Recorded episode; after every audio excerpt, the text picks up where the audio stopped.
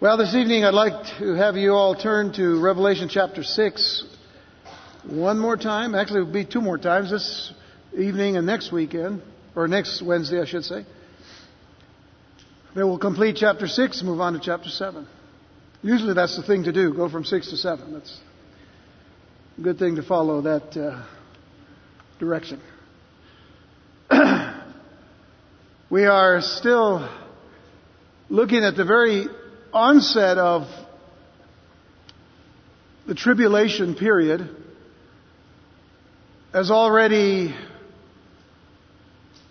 introduced to us by the four first seals that have been broken and open, releasing the four horsemen of the apocalypse, the white horse with the rider who brings a false peace, the fiery red horse that uh, signifies the wars that come because of the false peace. Paul reminds us of that when he says to beware when you hear people saying peace and safety because sudden destruction will come. and then there's the, the black horse that uh, brings about the pestilence and the, well, I should say not the pestilence, I'm sorry, the, uh, uh, the famine, the hunger because of the wars that take place. And following that, of course, is the pale horse that does signify the pestilence and the disease that takes place. It's a reminder to us of the, the painful thought that what is going to be left in this world after the church is taken out of the way, as the Lord is preparing to deal with Israel, to bring them back to Him, there, there's not going to be a good time. When we think about the day of the Lord, we're going to talk a little bit about that tonight. And then in an up and coming Sunday morning and Saturday night, we're going to focus our attention on the day of the Lord. Because I think it's, it's essential that not only we that are studying the book of Revelation on Wednesday night uh, get to understand it, I think the whole church needs to understand it. If it were up to me, the whole church should be here studying the book of Revelation. But uh, I'm thankful for those of you that are here tonight. Well, the fifth seal is now to be opened. Here in verse 9 it says, when he, speaking of Jesus, who was the only one that was worthy of breaking the seals, when he opened the fifth seal, I saw under the altar the souls of those who had been slain for the word of God and for the testimony which they held. And they cried with a loud voice saying, How long, O Lord, holy and true, until you judge and avenge our blood on those who dwell on the earth? And then a white robe was given to each of them and it was said to them that they should rest a little while longer until both the number of the, their fellow servants and their brethren who would be killed as they were was completed.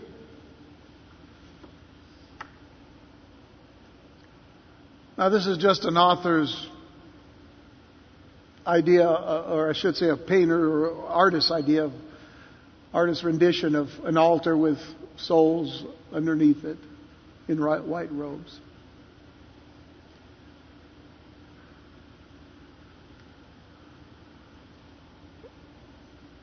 Once, many, many, many years ago here in this country, when Calvin Coolidge was vice president and presiding over the Senate, an altercation arose between two senators. Now, tempers flared. And one senator told the other to go straight to hell. While the offended senator stormed from his seat, marched down the aisle, and he stood before Mr. Coolidge, who was silently leafing through a book. Mr. Vice President, he said, did you hear what he said to me?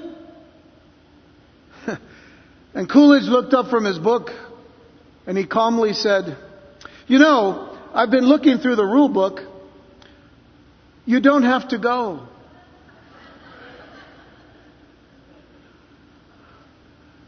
You don't have to go. You don't have to go to hell.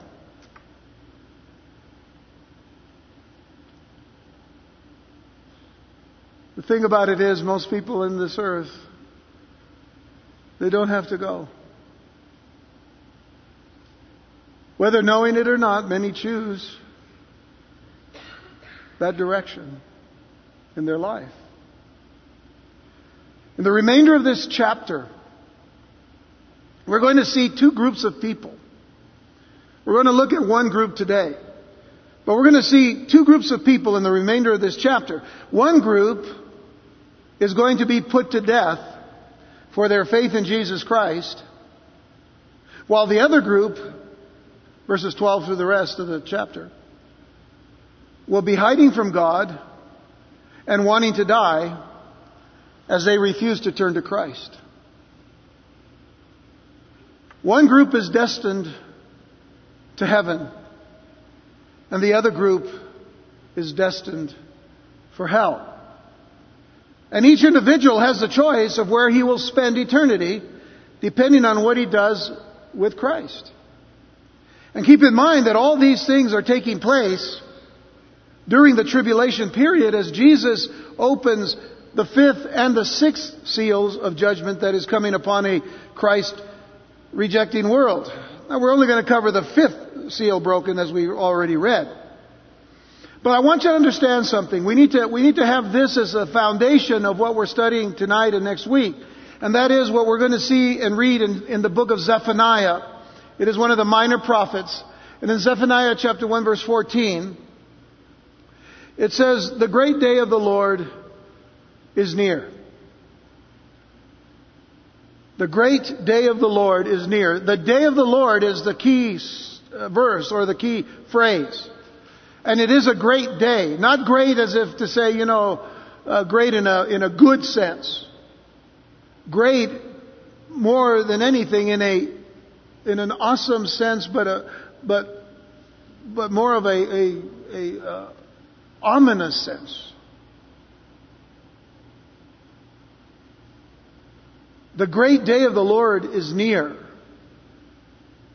It is near and hastens quickly.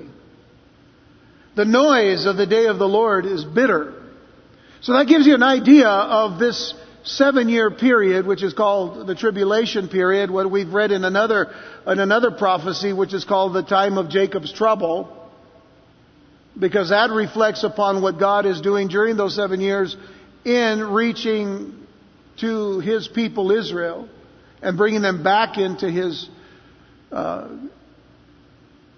fold, as it were. But it says, the noise of the day of the Lord is bitter. There, the mighty men shall cry out.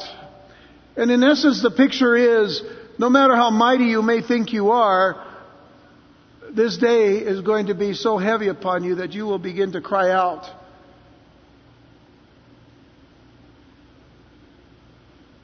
As if there is no hope. That day is a day of wrath. I want you to notice this. It is a day of wrath. What does the scripture tell the church that God is going to keep us from? The day of wrath. Please understand that the scriptures don't contradict. There is a whole reason why God has chosen to take the church out at the time that He says He's going to take it out because, and then say, you know, I'm promising to take you out and you need to pray that you can escape the day of judgment, the day of wrath. Day, that day is a day of wrath, a day of trouble and distress, a day of devastation and desolation, a day of darkness and gloominess, a day of clouds and thick darkness. I mean, this description just is so devastating.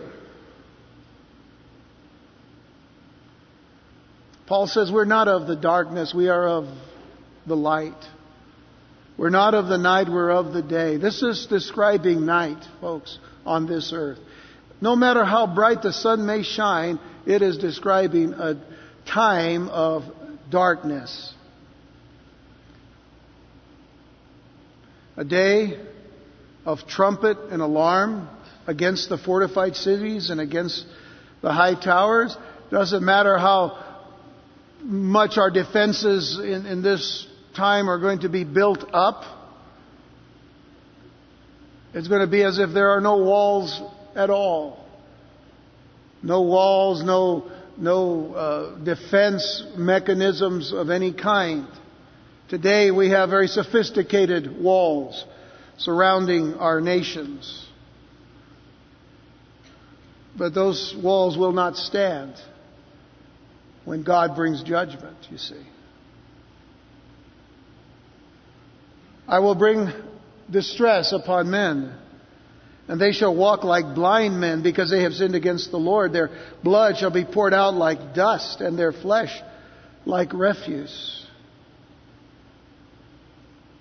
Neither their silver nor their gold shall be able to deliver them in the day of the Lord's wrath, but the whole land shall be devoured by the fire of his jealousy, for he will make speedy riddance of all those who dwell in the land. Now there's another key. Those who are dwelling in the land. If we're not here, we're not dwelling in the land. Do you understand that? Because of what the Lord says He's going to do in taking the church out of the way. And there's a few reasons we've talked about it. Because when He takes the church out of the way, He's also taking with Him that which uh, restrains. The restraining or the restrainer is the Holy Spirit. It's not to say that the Holy Spirit isn't going to be active during that time. But what has been on the earth since the time of the church, what was put into the church in, in, the book of Acts when they received that wind of the Spirit that came upon them and the fire of the Holy Spirit uh, was signified upon them and the church is going to have the, you know, that, that power on this earth. One of the reasons why we're in this particular pa- passage today. Why, why the world hates the church today. Because of the power of the restrainer who is on the true church of Jesus Christ.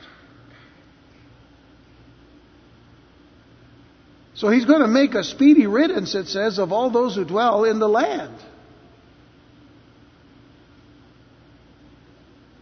And in a word, that's spooky. If you're going to stay here, because you reject the truth of the gospel of Jesus Christ. And I want to keep, I want you to keep in mind that these things have not yet taken place. We are still in the day of grace. We are still in the day of light. We may not see a whole lot of light, but I'll tell you this. If you're a part of the church of Jesus Christ, you are the light of the world, Jesus said, Matthew chapter 5. You are the light of the world. So there's still light, you see. As long as the church is here, there's light.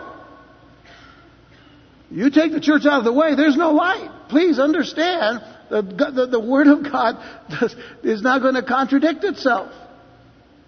You have to look at all of these particular signs. So, it's, uh, you know, this, this time is not yet taking place, but it is coming, notice, upon the earth dwellers those who have rejected Jesus Christ as Lord and Savior of their lives. But Paul tells us that of those that do believe in him, as it says in Romans 5 verse 9, much more than having now been justified by his blood, we shall be saved from, from wrath. Through him. So with all that in mind, we have to understand what this is all leading to. With all that in mind, Let's press on into this next section of chapter 6.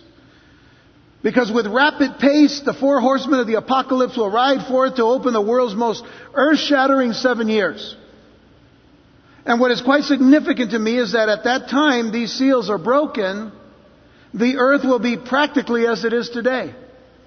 There's not going to be a whole lot of difference, except for the very fact that there's not going to be the light that comes through the, the, the church in the, in, in the form of, of, the church being here with the Holy Spirit and the light of the gospel, the light of the glory of God in, in Christ in us.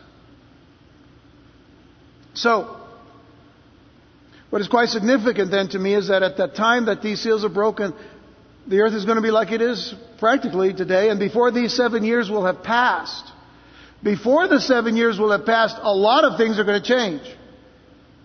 The kingdom of this world will have become the kingdoms of our Lord and of His Christ. You got that? Before the seven years is up, the kingdom of this world will have become the kingdom of our Lord and of His Christ. What do we normally say about who kind of rules this earth today? We, what do we call him? We call him the prince of this world. We know who that is, right? But before this seven year period is up, the kingdom of this world will have become the kingdoms of our Lord and of His Christ. The prince of this world will have had his power taken from him. And the God of this world will have lost all claims to his self-proclaimed divinity.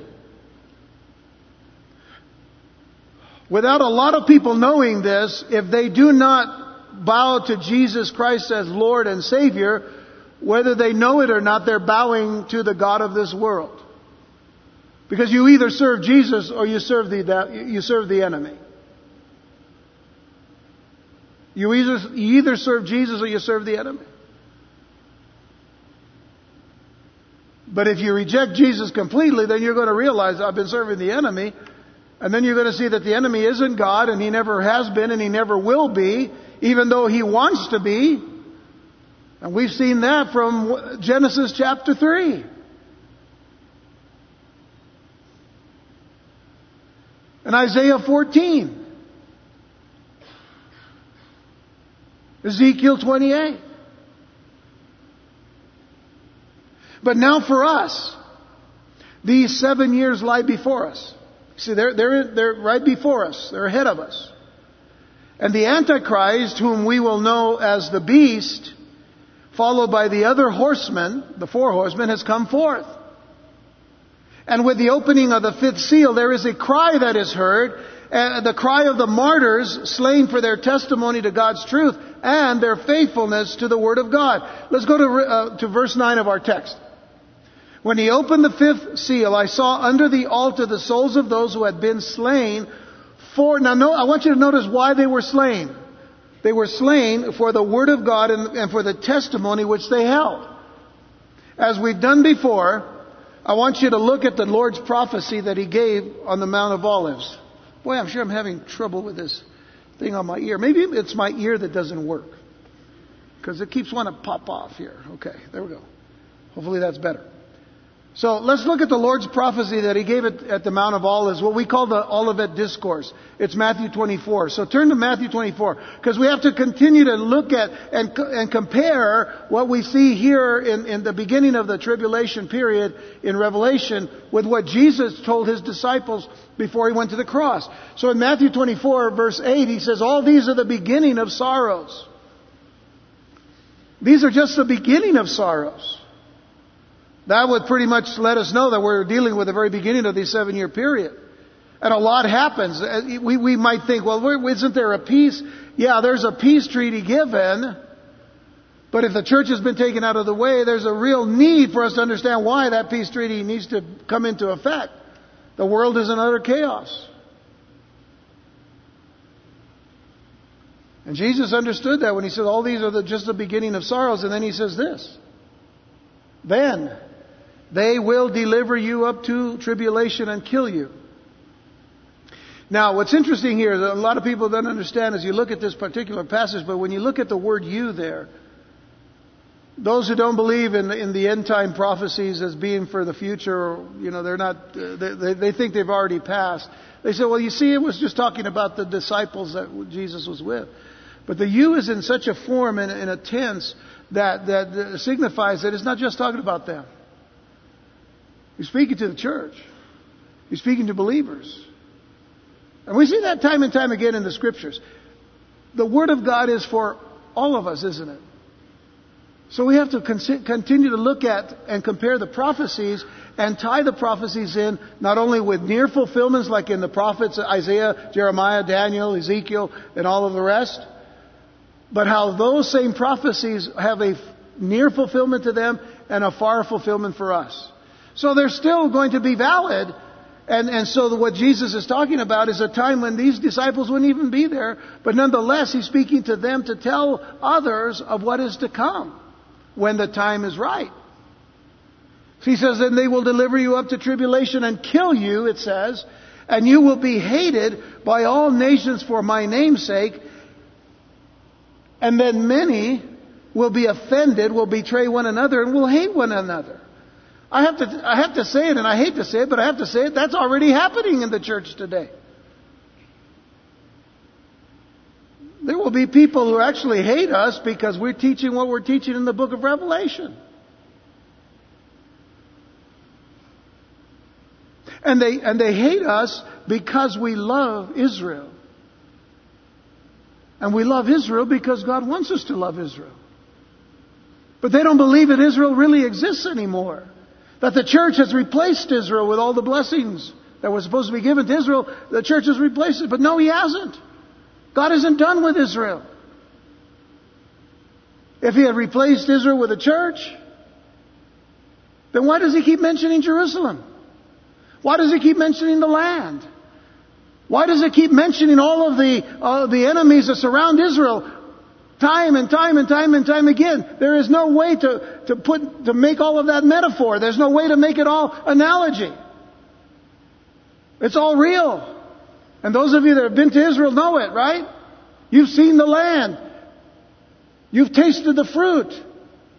It's fulfilled prophecy that Israel is there and we love Israel, whether they love the Lord yet or not because they're God's people. And God said, I will restore them. That's what these seven years are for. So again, as, as we have seen, things will be deteriorating during the tribulation period. Those first three and a half years of pseudo peace, fake peace, will turn into violent wars with many losing their lives. And on the heels of those wars, there will be famines that will take many lives.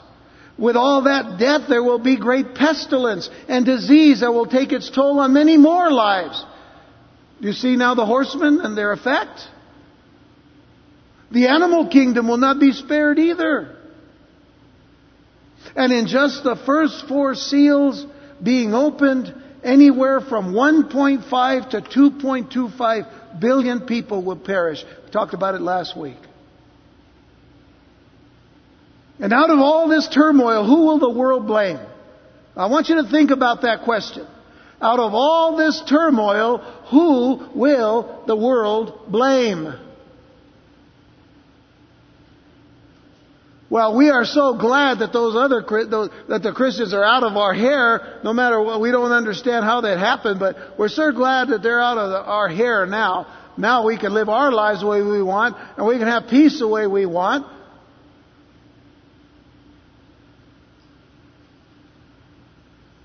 But there's still some people who believe.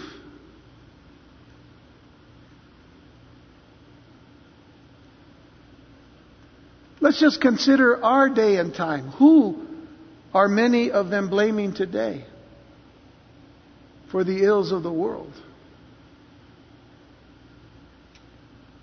Christians, believers in Jesus Christ.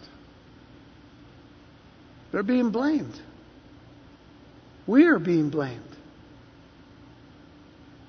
We're being too strict. We have no tolerance. Of course, they don't have any tolerance with us. We're not loving, we're just haters. We hate everybody. Which is a lie, of course. We love everybody that Jesus loves because Jesus died for them all. Right? Jesus even taught us to love those who hate us and despitefully use us. We're to love those who persecute us, even.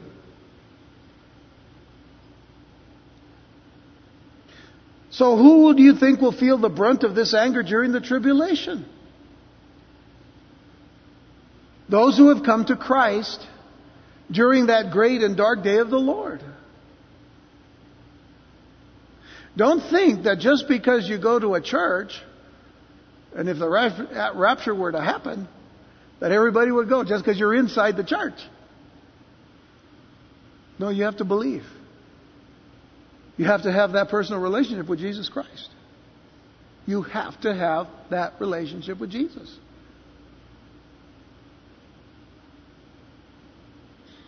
Boy, if that ever happens on a night where there's, there's people in church and they're going to say, What happened? Those will be the ones that will probably say, Wow, we should have paid attention. Now we have to pay attention. Because you're either going to reject that message or not. And most of them are going to say that God is real because of what he just did. And they're going to take up the banner of the cross. They will take up the banner of Christ. Only problem is, when you see the Lord opening the fifth seal, we see the result of Antichrist's fury as it is poured out upon those who will come to Christ and will have rejected the evil one's policies. And these saints who are a nuisance to the world are seen by the Lord as a beautiful sacrifice. You see, the world will see the church or the Christian as, as, as a nuisance, but the Lord sees them as a, sac, as a beautiful sacrifice, as the blood of Christ covers them as they wait under the altar for God to avenge their blood. That's the scene that we're looking at today. The fact that these souls are under the altar emphasizes that their life blood was poured out as an offering to God. You know, when an animal was slain in the Old Testament times, the, the majority of the blood from the sacrifice would be poured out under the altar. Under the altar. Exodus 29 verse 12. You shall take some of the blood of the bull and put it on the horns of the altar with your finger and pour all the blood beside the base of the altar. Literally, that was saying you put it under the altar. The base was under the altar. One other passage, Leviticus 4 verse 7. The priest shall put some of the blood on the horns of the altar of sweet incense before the Lord, which is in the tabernacle of meeting, and he shall pour the remaining blood of the bull at the base of the altar of the burnt offering, which is at the door of the tabernacle of meeting. The altar being at the door of the tabernacle of meeting, but the blood goes under the altar. And that's the, that's the tie in with, with this. This is a sacrifice. Now, this may seem like this judgment is coming against God's people, but it isn't. We need, we need to frame our mindset to understand what this is all about. It is not a judgment against God's people. You see, as this seal is opened and Christians are martyred for their faith, and by the way, they're not called the church. Where's the church? The redeemed from all time have been in heaven before the throne of God. But they are believers in Jesus Christ now, and they're going to be martyred for their faith. And those that are uh, those that are perpetrating these crimes against God's people are storing up on themselves the vengeance of God. The judgment is not upon the martyr. Hey, folks, we've had martyrs since the first century church. People have given their lives for Christ from the very beginning. Stephen, and I'll talk about Stephen in just a moment very briefly, but I'll just mention him. Stephen was the first, in essence, of the church to give his life when Saul of Tarsus, before he becomes Paul, was actually going around making sure that Christians suffered for their faith in Christ. And what he was doing was actually perpetrating these kind of judgments upon people who were actually his brethren, Jewish brethren in the Lord. And then Paul, or Saul, when he's on his way to Damascus, gets to meet Jesus and forever changes the history of the world. Paul changed the history of the world. God used him to take the gospel as far as he did to the known world at that time. And of course, the other apostles too. And each one of them, except for John, we talked about John before, but each one of them gave their lifeblood for the gospel of Jesus Christ. So we've had martyrs before. Was it a punishment upon them? No. They gladly gave their life. Peter, in one of those times when he, you know, he, Peter was good at, at expressing his heart, except the, the fact that sometimes he put his mouth, his foot in his mouth too often, but, but he meant well. Wanted to defend Jesus, you know. And then in another time he wanted to say, well, you know, I'll be, I'll, I'll go, you know. No, no, no, no, no. It's not you, it's me first. me first, Jesus said. He says, but you are going to suffer for me. As a matter of fact, he even told Peter that the, a, a bit of the way he was going to suffer, he was going to actually suffer by being crucified upside down. But it was that Peter chose that because he didn't want to, he, he didn't feel worthy to be crucified like Jesus was. The martyrs down through the ages, I, I think I've made reference to the fact that you need to read the book, the Foxe's Book of Martyrs. But, but when you read that, you, you, you begin to realize that this wasn't a judgment. They were carrying on the work that God had given them, and these tribulation saints, once they come to the realization that God is real, that Jesus was real, that the Word of God was real, they're ready to give their lives. But it's the, it's the perpetrators of these crimes. Folks, we, we, you know, we have to pray for our nation because we have people in our nation today that are ready to persecute Christians just for being Christians.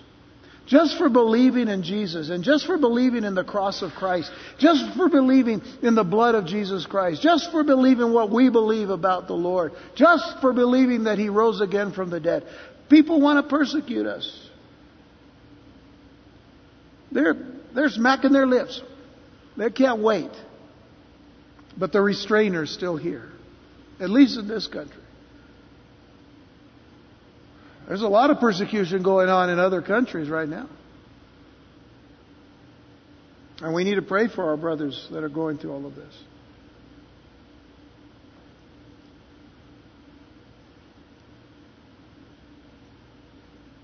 I don't know if you heard about that German family that they've asked for, you know, I don't know if it's asylum, but they've, they've asked, to, you know, to, for the government to kind of let them come and and and, and uh, become members of, of, of you know uh, citizens of the United States because they they're not allowed to let their children who are they're it's a Christian family they're not allowed to let their their children uh, be homeschooled in Germany, especially being that they are Christians, so they come to the United States. Now our stupid government wants to send them back. I'm sorry to say. Isn't that sad? And I shouldn't say it's just our government. I mean, you know, those in this administration anyway. What are they thinking? They've just hired somebody to come into, into the Department of Defense to tell the branches of the armed forces that their chaplains cannot preach Jesus Christ. That are Christian chaplains, by the way. Does that make sense?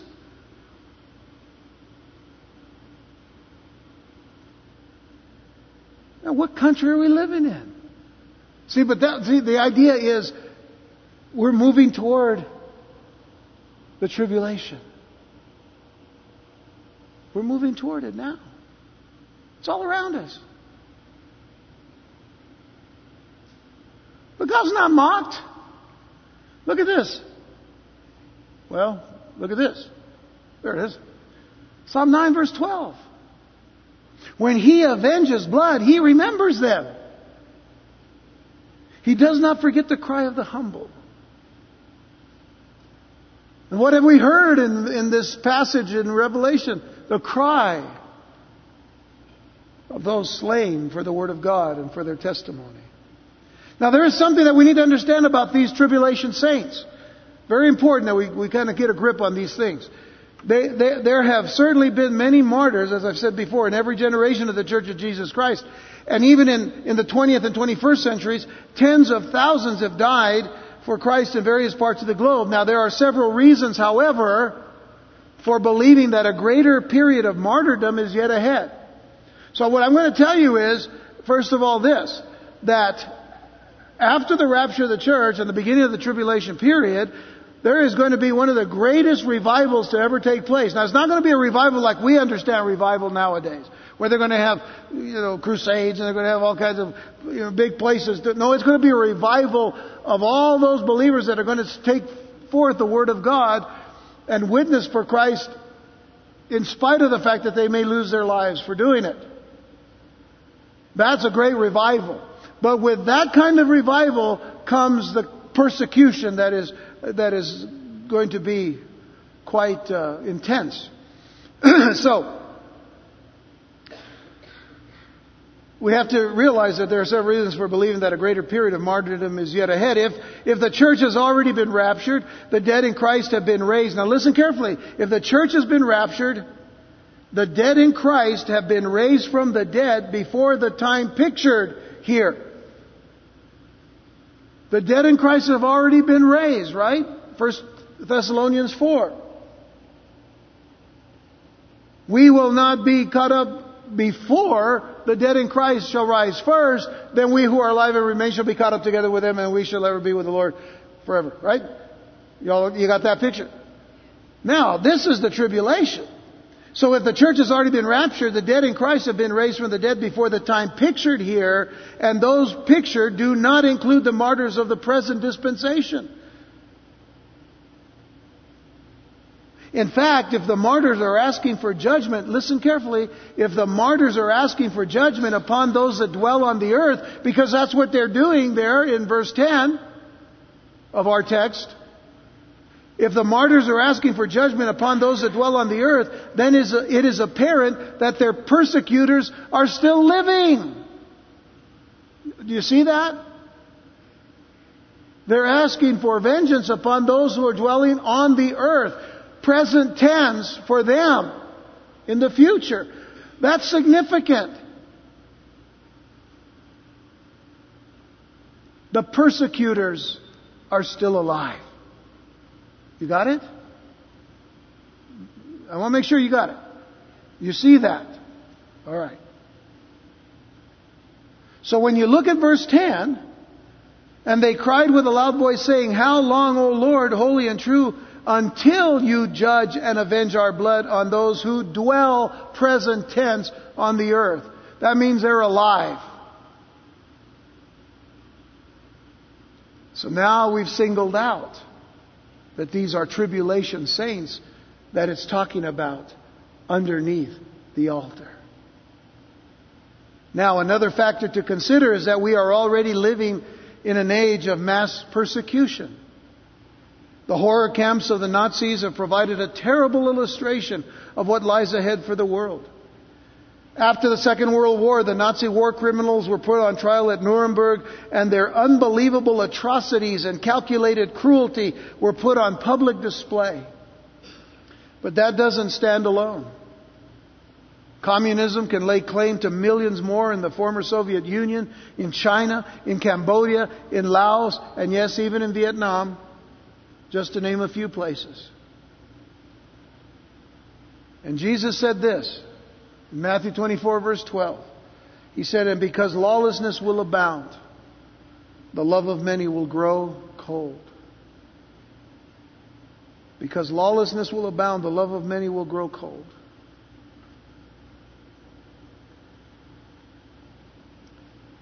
A third factor to consider about these tribulation saints is what they will recognize after the church is snatched away.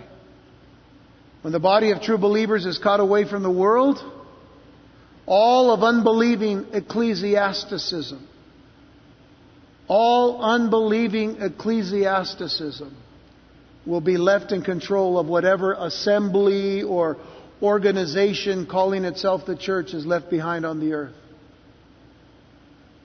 Just, just as there is a state church in China, which is kind of a oxymoron, because Christ isn't the head of that church. The Chinese government is the head of that church. The true church is underground in China and growing every day, by the way.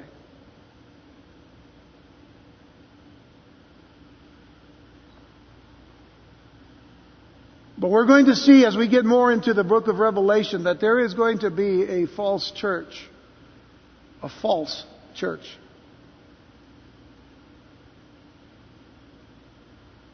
There's one now.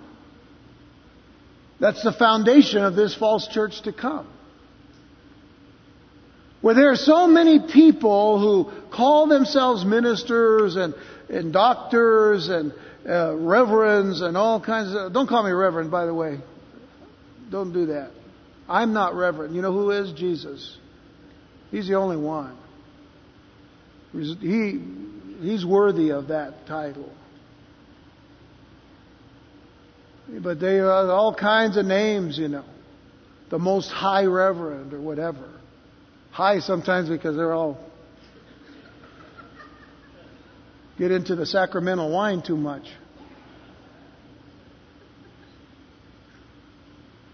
They wear the robes and the collars and all of that. Understand what I'm saying? Many of them do not believe in the resurrection of Jesus Christ, and yet they're behind pulpits today. Many of them do not believe in the virgin birth of Jesus Christ. You go to some of these seminaries today, and the first thing they'll want to tell you is there really isn't a, a, a, virgin birth of Christ. There really wasn't a resurrection of Jesus. But you know, we have to let people know they need a little bit of hope from something. Well, man, if, that, if, if we have no virgin birth and no resurrection, we have no hope. So what are they teaching them? Oh, let's be kind to one another and let's accept everybody for what they are and you know what they do, and you know just have you know tolerance. Is tolerance getting us anywhere in this world? Are we finding any peace in it? I mean, there's this tremendous campaign today for everybody in the world, especially here in the United States, to, to please accept Islam because, you know, they're a peaceful religion.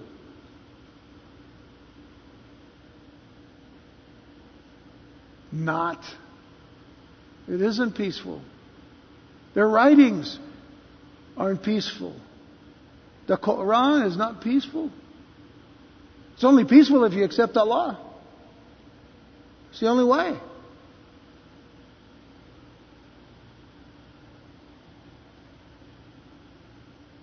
And so you have all of this ecclesiasticism that's trying to teach a quote unquote better way. There's no better way than the Word of God, but they've rejected it.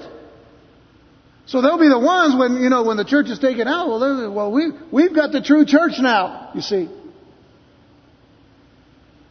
And we'll talk about that as we go on. But there will be some who will see immediately after the rapture of the church that the Word of God is true and that there has been a gigantic satanic deception perpetrated in the midst of Christendom. So in other words, a false church will be established and the tribulation saints will recognize it for what it is and instead they will accept and believe the true Word of God. They will receive and preach the true Word of God and for this they shall die for their faith. We'll talk more about this false church, as I said, in later chapters of Revelation. What we can now mention is that these saints who will be martyred for their faith and trust in the Word of God during the tribulation are identified for us in chapter 7. So turn over to chapter 7 for a moment. Of course, we will study this later. But it says, Then one of the elders answered, saying to me, Who are these arrayed in white robes? And where did they come from? And I said to him, Sir, you know. So he said to me, These, listen, these are the ones who come out of the great tribulation and washed their robes and made them white in the blood of the Lamb. Therefore, they are before the thrones of God and serve him day and night in his temple. And he who sits on the throne will dwell among them. They shall neither hunger any more nor thirst any more. The sun shall not strike them nor any heat. Kind of gives us an indication of how they may be treated uh, during that time of persecution. But it says, For the Lamb who is in the midst of the throne will shepherd them and lead them to, the li- to living fountains of water, and God will wipe away every tear from their eyes. Taking a step back for just a moment, consider, if you will, why men have hated the Word of God, why they still hate the Word of God, and why they will continue to hate it well into the tribulation period. The simple answer is that it is the written Word of God that reveals the Creator of the heavens and the earth, as well as the Messiah, who, by the way, is the Creator of the heavens and the earth, and the living Word of God. That's what the Word of God reveals. And that's why the world hates the Word of God. Take this hatred back, if you will, to the Garden of Eden. Go all the way back to Genesis 3:15. I know I mentioned it a lot, but listen to what it says. God is speaking directly to the serpent and he says, I will put enmity. In other words, I will put hostility between you and the woman. And between your seed and her seed. He shall bruise your head and you shall bruise his heel. That tension, that hostility, that enmity between the seed of the woman. I mean, we, we, we can talk about this later on when we get to another passage in the book of Revelation, but it, uh, you know, there, there is that understanding that Jesus is going to come through Israel and did.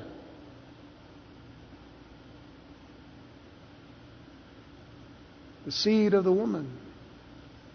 The woman being Eve, but then, of course, being brought to Jesus.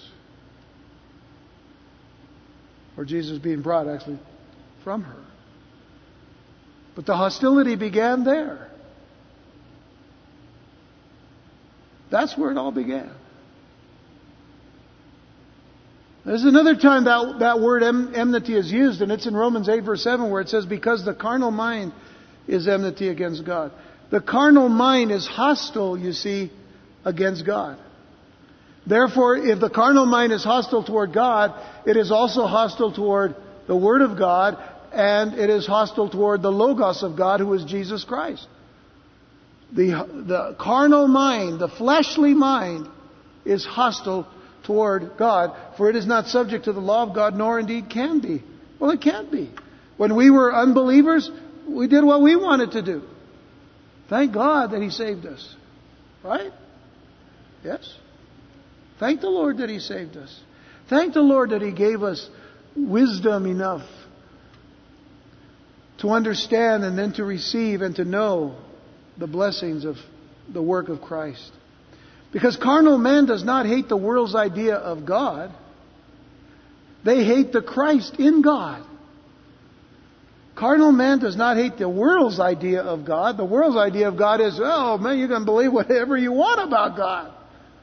Just let me believe what I want to believe about God. But we can't do that if we know that there is only one true God. And there's only one document that expresses who that one true God is, and that is the Word of God. That is what we carry with us, and I hope you carry it with us. Hope you carry it with you. And read it all the time. Because listen to what Jesus said to his disciples before he went to the cross. If the world hates you, you know that it hated me before it hated you. If you were of the world, the world would love its own. See, that's why ecclesiasticism is going to have such a, uh, an effect with, with the world is that they'll look and say, well, you're not stepping on our toes, so we're going to accept you because you don't step on our toes. We like the way you handle your particular Christianity. If you were of the world, the world would love its own. Well, that's going on today. Yet because you were not of the world, but I chose you out of the world, therefore the world hates you. He chose us out of the world. We want to go and tell everybody about Jesus, and then they say, You're crazy, you're nuts, you're an idiot, get out of my face. That's what the world does. Doesn't want to hear about it. Thank the Lord that uh, God opens the hearts of people in preparation. So that's why you have to pray for others. That's why you have to pray for the people that you're going to minister to because, you know, you have to ask God to open their hearts so that they can receive the truth of the gospel. How many, how many of you were, have, have, have come to know Christ in the last five years? Don't be ashamed. Raise your hand. Isn't that a blessing? Isn't that a blessing? That within the last five years, when, I mean, we're talking about, you know, this, this whole idea that, you know, Christianity is just, just needs to be, you know, just gotten rid of, yet you came to Christ. That tells us something. That tells us, first of all, the Holy Spirit's still working through the church and working through those who are true believers, and people are still receiving Christ as their Lord and Savior. Still happening. Praise God. Verse 20. Remember the word that I said to you, a servant is not greater than his master. If they persecuted me, they will also persecute you. They certainly did to the disciples, didn't they? If they kept my word, they will keep yours also. But all these things, he says, they will do to you for my name's sake. Notice, for my name's sake, because they do not know him who sent me. They don't know the Father. They don't know the one true and living God. Now, some have had concerns with the cries of vengeance by the tribulation saints. In other words, is it Christian for these martyred saints to pray for vengeance on their murderers? After all, Jesus and Stephen, as I mentioned, was the first martyr of the church age. Jesus and Stephen prayed that the Lord would forgive those who killed them. Well, I'm confident that they, that while they uh, live through their persecution, that they will pray for those who persecute them. I'm talking about the, the, the tribulation saints. I mean, we pray for those who, who say bad things to us. Right? Because we understand better. We know. Well, we don't get into a shouting match with them. As a matter of fact, the Word of God tells us not to do that. It tells us to love them. It's better to be quiet and just pray for them than it is to try to get into this big you know, argument. We need to approach things with wisdom, but we also need to approach things with love. And what is Jesus all about? He's all about love, isn't he? Not the way the world wants it. But love that says, I'm going to go to the cross and I'm going to give my life so that others will have life. And those who believe in me will have that life. So I'm confident that through their persecution they will pray for those who persecute them. But the question, folks, listen carefully. The question is not whether they, whether their enemies would be judged, but when they will be judged. That's the question. Because the cry, notice, in just a moment, the cry is going to be, How long, O Lord? How long, O Lord? Not, how are you going to do it, Lord? I mean, really, slap them up silly, Lord. It's not there, is it? They ask, how long? Has been the plea of God's suffering people down through the ages. Even Psalm 74 verses 9 and 10. Look, we, we do not see our signs. There's no longer any prophet, nor is there any among us who knows how long. Oh God, how long? Will the adversary reproach? Will the enemy blaspheme your name forever? When, Lord, are you going to act on your behalf and in your name? Those saints in heaven know that the Lord will eventually judge sin and establish righteousness in the earth, but they don't know His exact time schedule. Do any of us know when He's coming? Uh, one of us knows when He's coming. Some guy wrote a book a few years ago 88 Reasons Why the Lord's Coming for the Church in 1988. Well, I was there in 88. Anybody else there in 88? A few of us. Some of you were little kids about this big. 1988, right? Jesus didn't come. Somebody just a few years ago was saying, oh, you know, Jesus was going to come in 2010 and May 21st, right? That came and went really fast. And then they try to revise it. Quit doing it. The Lord says, no one knows the day or the hour. I know. You just wait for me. But these saints in heaven, they know what's going to happen. They just don't know the time schedule. So they say, how long? So the Lord makes it clear to these martyrs that their sacrifice was an appointment. Listen, not an accident. It was an appointment. Their sacrifice was an appointment, not an accident. Notice verse 11. Whoops. Oh God, how long? Well, that was the one before. Okay, now let's look at Revelation 6, verse 11. Then a white robe was given to each of them.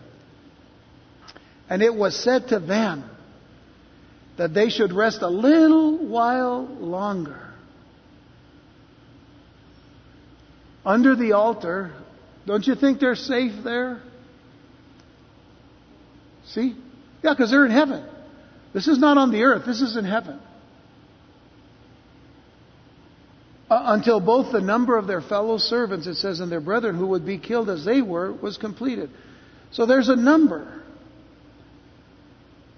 And you know there's going to be a number of, of completed believers when the Lord says it's time for the rapture. There's a number. You, you don't know it and I don't know it. That's why he says keep telling people about Jesus so they can keep coming because there's a number. Well, the same applies here. There's a number of martyred saints in the seven year period that when that is completed, then we go into the next phase or next dispensation of what God is going to do.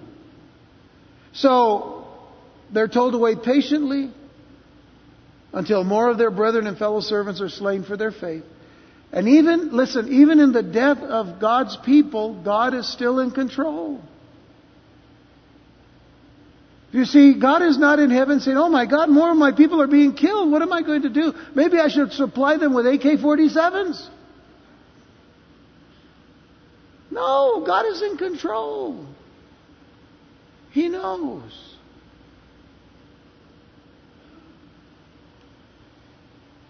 And because of this, there's nothing to fear.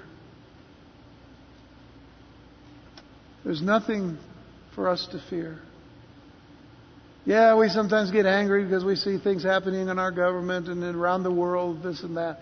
But you know what? There's nothing to fear. God is in control. Take hold of that thought.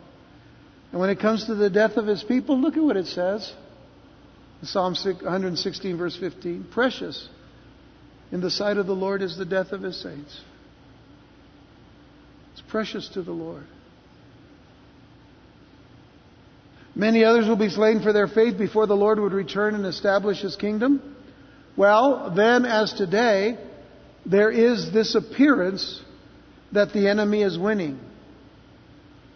No, the enemy is not winning.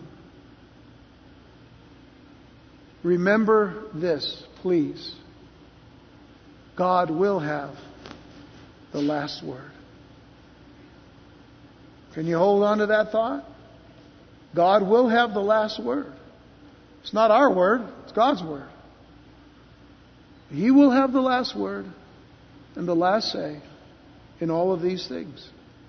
So even in this enlightened society of ours in the 20th and 21st centuries combined, thousands of true believers have laid down their lives for Jesus Christ, and certainly they will receive the crown of life. So remember the words that Jesus spoke concerning the church of Smyrna, the suffering, the persecuted church. Roman, I'm sorry, Revelation 2 verse 10, and we'll close with this tonight. It says, Do not fear any of those things which you are about to suffer. So that, that speaks to all believers at, at all times. Not just to the tribulation saints. Certainly it speaks to them. But not just to them. It speaks to us too. Because if we're believers, we're going to share the gospel with people, and some people are just not going to accept it, and they're going to say stuff that you may not like to hear, but it's all right. Listen. Do not fear any of those things which you're about to suffer. Indeed, the devil is about to throw some of you into prison, that you may be tested. And you will have tribulation. Ten days, it said. Now, we studied that before, so we're not going to deal with that now. But he says, Be fearful. I'm sorry, be fearful unto death. I'm sorry, be faithful unto death. Ah, my tongue is tied. Be faithful unto death, and I will give you the crown of life. Now, what he's saying there is be faithful unto death, which, which means, you know, that we live our lives, we, we gladly give our lives for Jesus every day. So just be faithful unto death. We're to die daily, so we be faithful unto death, and I will give you the crown of life. However, death comes for us, it may not even come for us. In a sense, rapture is death because we change from one state to another. Isn't that what happens at death? The body dies, but the spirit continues on with the Lord. Rapture, in that sense, is no different. Something changes. Read 1 Corinthians 15. In a moment, in a twinkling of an eye, we're going to change. So, there's even a little hint of death in, in rapture, but there's also death to life. And that's why when we see about Enoch or even Elijah, we realize then that God's in control and we don't have to worry about death. But if we're faithful unto it, there will be a crown of life. No one earns that. It's given by God's grace to those who believe and trust in the death, burial, and resurrection of Jesus Christ. And trust and believe that He's coming again. And so, with that in mind, we've seen one group of people here in chapter 6 with the opening of the fifth seal. Next time we'll see the other group. This group has gone to heaven. We'll have to see where the other one's going the rest of the chapter there. So let's pray.